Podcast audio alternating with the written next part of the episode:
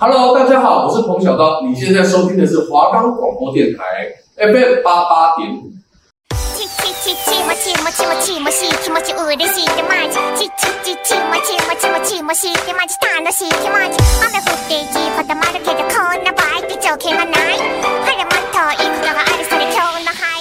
欢迎收听聊天马铃薯，聊出未来，聊出知识，聊出沙发马铃薯。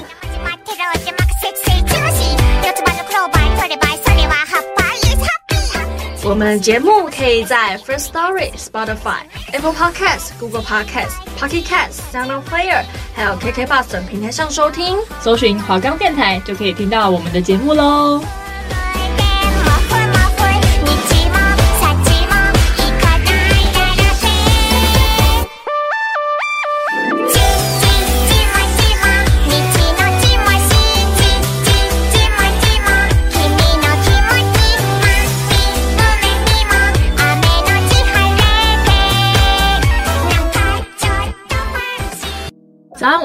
大家好，我是马铃薯一号么么，我是马铃薯二号小米。Hello，大家今天过得好吗？各位马铃薯们，今天过得好吗？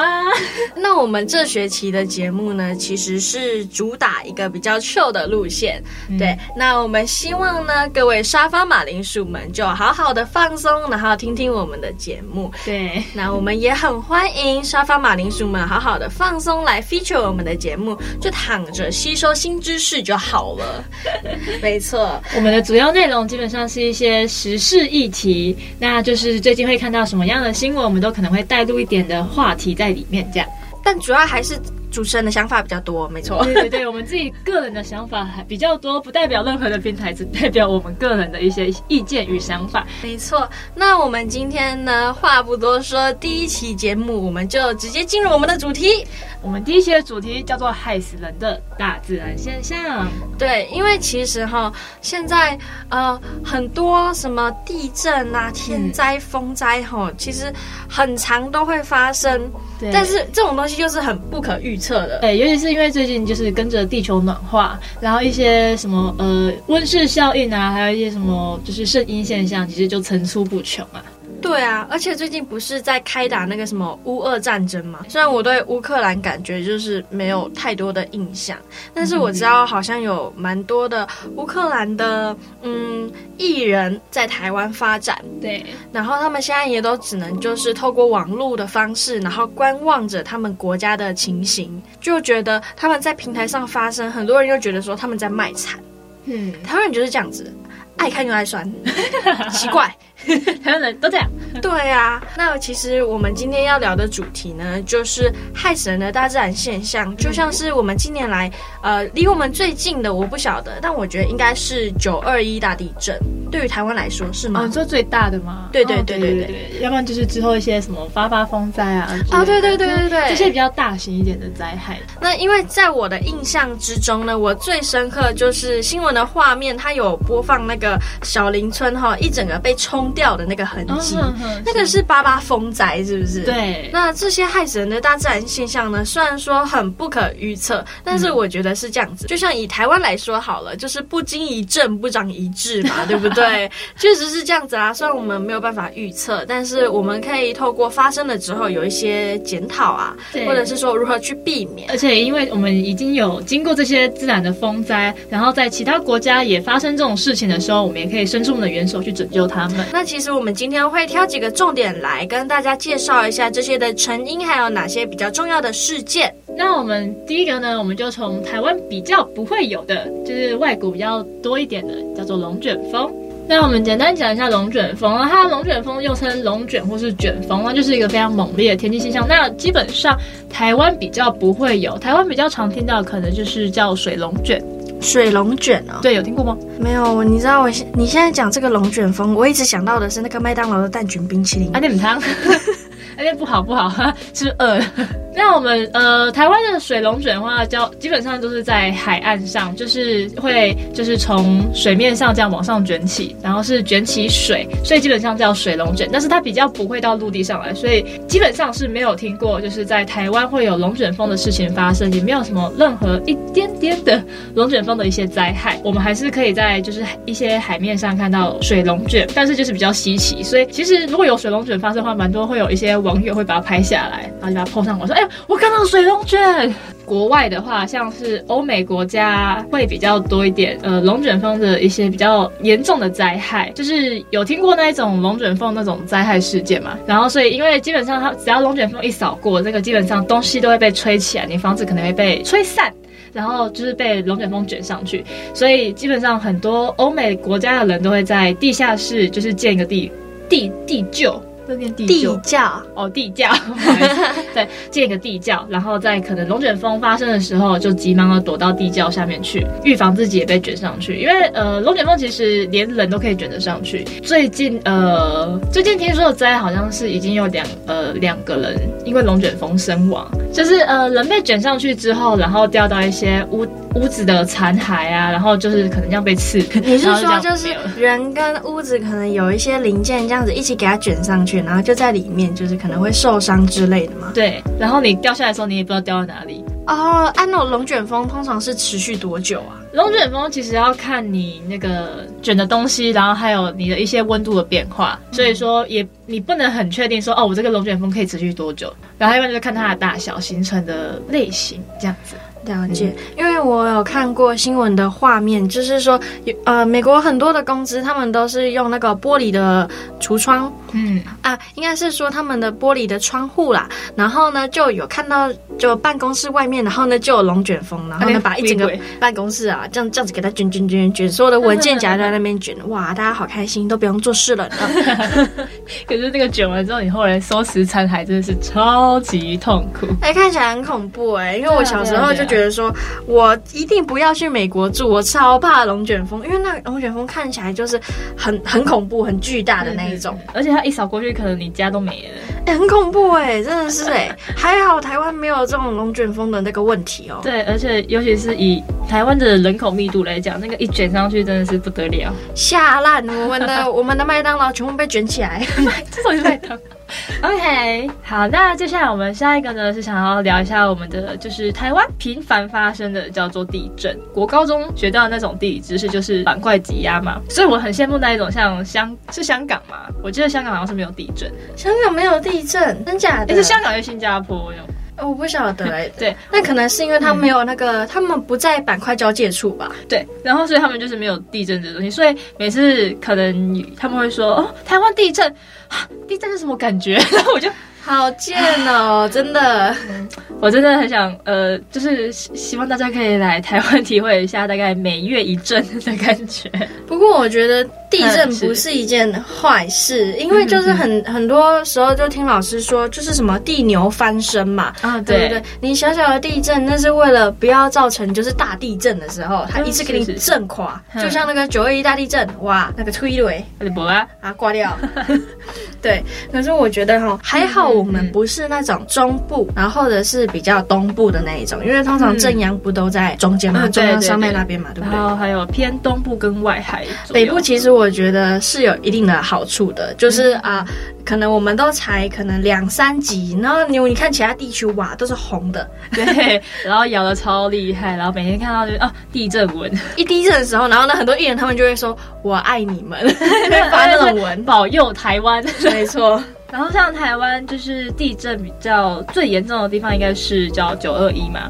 我们这两位马铃薯马铃薯主持人来说，都是还未出生嘛。我刚刚有看到，他就是哎一九九九年。对。的时候，就是哎、欸，我是零一年的，我是两千的，那就是在你出生的前一年，哎、欸，还好，对，完全都没有，我们都很幸运。但是我我觉得很常听到爸妈他们就会讲说什么，哎呦，当年九二一的时候啊，我我怎样我怎样，那时候我还在睡觉，我被震醒。要不然就是说哦，我那时候怀孕，然后对啊，对对对，跑出去，没错，对，真的很多就是一些妈妈们啊，或是一些老师，很多会讲这种话。呃，虽然说哈，我知道大家对于学校的那种防灾演习都。很不屑一顾，然后呢，然后那个老师叫你用跑的，然后你全部用走的，走的然后呢书本然后随便乱拿，然后这里提一本书，然后你就这边一本薄薄的，没错，躲在桌子的底下，然后你又你又给我趴在那边睡觉。就是这样子，是多累。对啊，因为每年九二一都会有一个防灾演习嘛。对对对，对没错。你有认真去演习过吗？有，好不好？老师就逼我们跑啊，然后呢，就是演习完，然后顺便升旗。啊，好顺便啊，超级顺便，顺便升旗，赞哦！学校真的是很会做事，变好。这个其实还是算蛮重要的，因为对于我们亚洲来说，我觉得地震做的最好的应该就是日本呐、啊，反正他们就是个地震灾户啊，没错。地震灾户这个词来说他们吧，也是行啊。其实呃，台湾跟日本半斤八两啊，就是可能就是日本就是多一个引发海啸那个状态。哦，对对对，对，没错。而台湾目前。应该是还没有那么严重的海啸的问题。我们九二一的地震，它好像事后有成立一个教育园区，对不对？嗯，对，一个体验馆嘛，就是你可以去那边体验一下，就是看一下它成因啊，然后还有一些体验一下它到底多晃啊，好像都是可以去去感受一下。对对对对，尤其是它好像就是之前有一间九二一的一些国小，然后好像它的那个就是操场凸起来的地方，好像还保留在那边供就是大家去参观。就是去看一下说，说哦，那时候真的发生了这么可怕的事情。就是打卡踩点啊，没错。对，打卡踩点。对，现在好像已经偏落寞吧。不过你有去过那个教育园区吗？我没有去过，我也。但是基本上都是在新闻啊，然后又在一些节目上面看过，就觉得哦，还有这种地方哦，就觉得蛮新奇的。但是就是一直没有有机会去到啦。那九二一那时候，他是伤亡了多少人员呢？两千四百一十五个人罹难，然后有二十九个人失踪，然后有一万一千三百零五个人受伤，然后呃，房子的话，基本上呃有五万一千七百一十一栋房屋全倒。失踪哦，失踪到底是怎么算的啊？那那如果他们失踪之后，他们再也找不到？失踪好像就是因为说你在。重整的时候，就是房屋那些建筑，然后你搬起来的时候，可能你还是依旧没有看到他的遗体，所以、啊、就是没有看到遗体，然后他们就直接判定说是失踪这样。对，只能判定失踪，因为你没有他的确定他是不是真的那。不过，其实我觉得台湾的预报局其实现在做的很好。你只要一地震的时候，其实我们每一个人的手机都会马上收到那个，对对对，就是国家级的警报这样子。对对对，虽然有时候。他逼得很吵，他有时候会失常，但是现在是极少数。不过其实我有时候会觉得说，你既然像是南投他们呃，我们的中部吧，中部地区算蛮常发生地震的。那为什么还有很多的老人家，他们其实是蛮蛮不愿意走？他们他们就想说，我们要守着我们的家园。可是重点就是你们那边就是很容易发生地震呐、啊，对不对？那那是他家，他可能房地产在哪？那假设你接你的家乡，然后呢，就是发生了很严重的地震，然后你还会希望政府在那边花钱帮你们重整，然后你再继续住在那边哦。啊，可是我会想要回去，就是因为如果不说我全部都倒的话，如果说只有我家或是我家附。附近几几栋倒掉的话，那我就希望说，我可以继续住在那个附近，因为那个附近是我熟悉的地方。嗯，哦，我现在搬到可能新北，那。这个状态就是说，哦，我还要再去花大概几个月，甚至是到一年的时间去习惯我身边的一些，就是生活周遭的一些什么，像便利商店啊，或是菜市仔之类的地方。要不然就是我还要熟悉我的新的邻居，邻居是最难搞的。邻居吗？邻居有很难搞吗？我们都不跟邻居来往。那我们地震跟龙卷风的部分，那先差不多聊到这边。各位马铃薯听得还行吗？希望你们不要睡着哟。对，接下来呢，我们有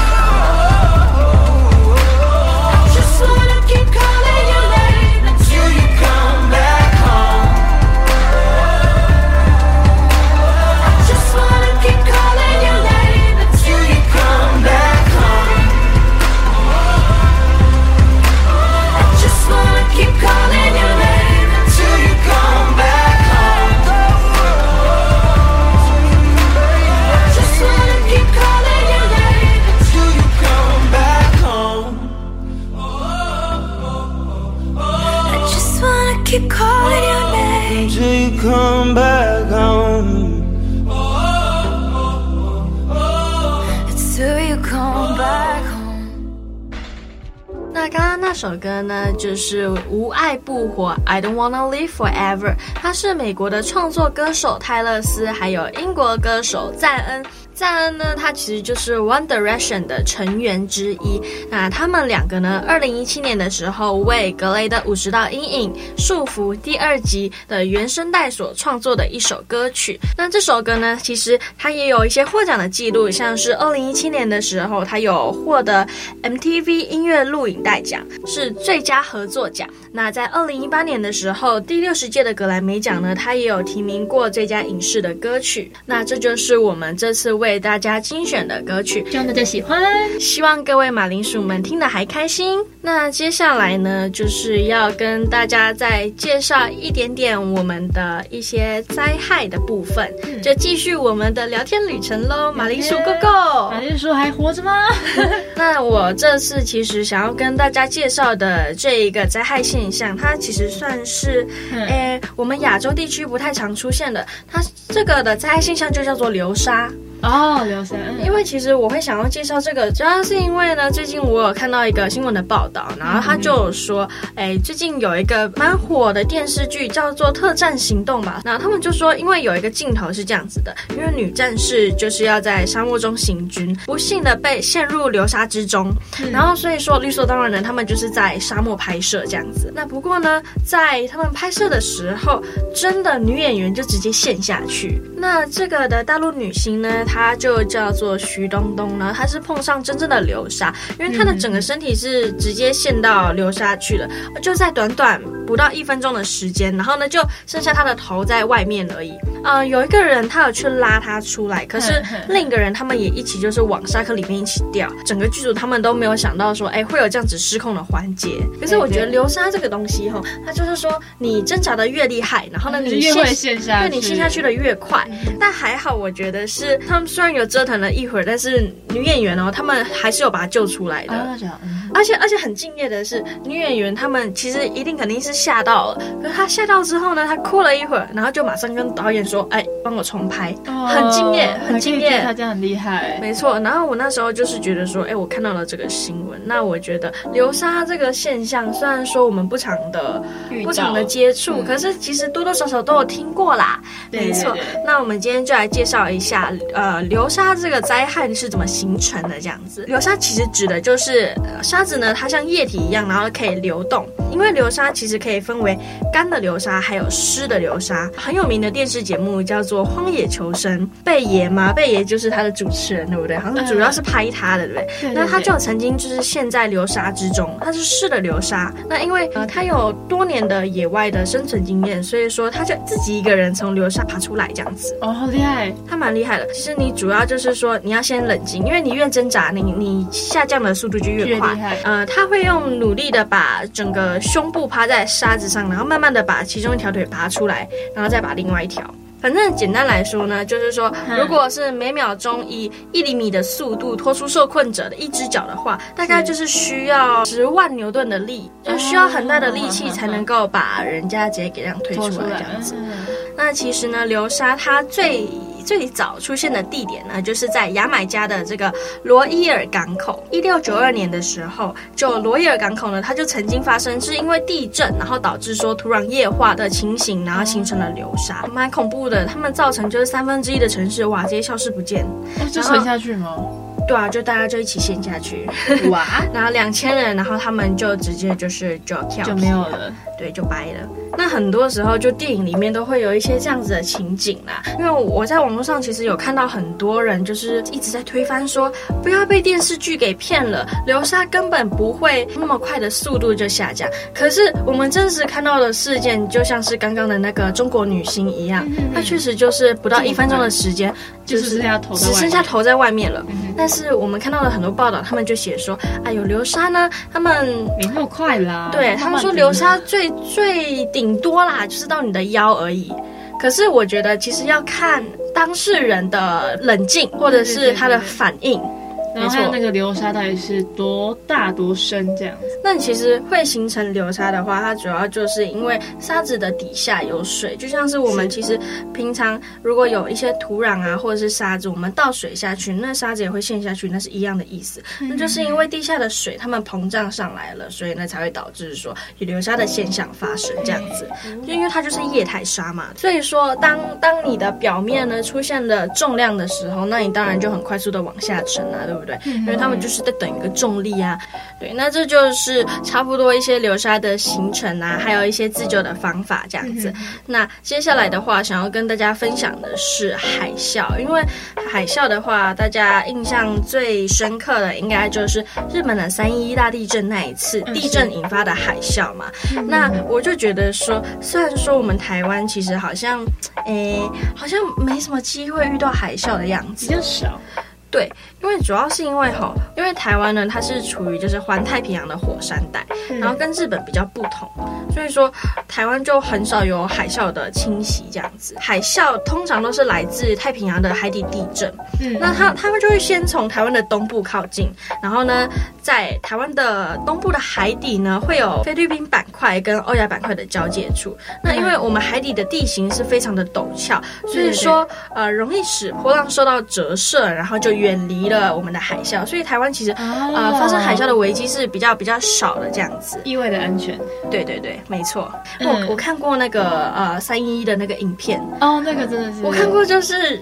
呃，事后就人家还健在，然后呢，嗯、他就是离那个港口非常的近，哎、欸，他真的很快耶，他就直接冲破堤防，然后就这样直接盖过来。对，而且那个海岸线退好远哦。对对对，没错。日本他们这次就是有经历了海啸之后嘛，他们呢其实就有成立了那种观测站，嗯、然后呢就跟地震的那种观测站是很像的。对，就是说，哎、欸，我们在海啸之前，然后呢两分钟内我就赶快播报给全国的。像电台啊，或者是电视台之类的，他们其实有一直在努力啦。原本是说三分钟之内播出去嘛，然后现在就改成两分钟之内播出去。哦，多一分钟给你逃。那这也是他们的进步之一啊，对不对？嗯。那海啸呢？其实呢，就是因为震波的动力，然后引起了海水剧烈的起伏，然后它形成了很强大的海浪，对不对？嗯、音浪太强之类的。嗯，会好好了，好对。然后，然后向前推进啊，然后就将沿海的地带或者是一一淹没的一种自然的现象，就称为海啸。对，对，所以说哈，海啸通常会引起呢，都会伴随着地震。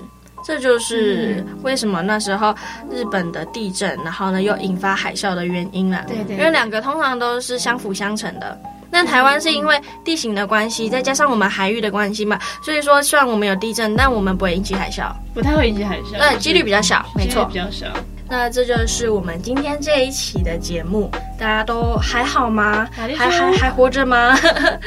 就是虽然说我们今天介绍的这些东西听起来好像是，哎呀，这就是一些历史，但其实，啊、呃，灾害永远无法预测，它就是每天都会潜潜伏在我们的生活，对，生活里面。还是希望各位马铃薯们都能够平安健康，好不好？对啊，虽然台湾真的很多地震，不管小地震还是大地震，就是每天这样摇摇晃晃的。但但是希望还是各位马铃薯们还可以对地震这个灾害有一点警觉性。那这就是我们今天这一期的节目，先谢谢大家的收听，谢谢马铃薯们。我们下一期呢会介绍一些贵妇的必备品。那什么是贵妇的必备品呢？大家想当然了，就是手上的呀，哎戴的呀，对不对？穿的呀，对不对？然后肩上背的啊，对啊，脚上踩的，没错。所以我们就会来跟大家大解密。为什么那些大牌的包包那么的贵？到底在贵什么？对不对？价值在哪里？没错，那这就是我们这一期跟下一期的节目，希望大家听的会喜欢。对，也希望下一期大家也可以继续收听我们的节目。那我们今天的节目就到这边喽，下周四一样的时间，十一点到十一点半，我们在华冈广播电台 FM 八八点五，邀请马铃薯们再度与我们一起躺着聊天。那我们就下周见喽，拜拜。wherever. I just wanna keep calling your name until you come back.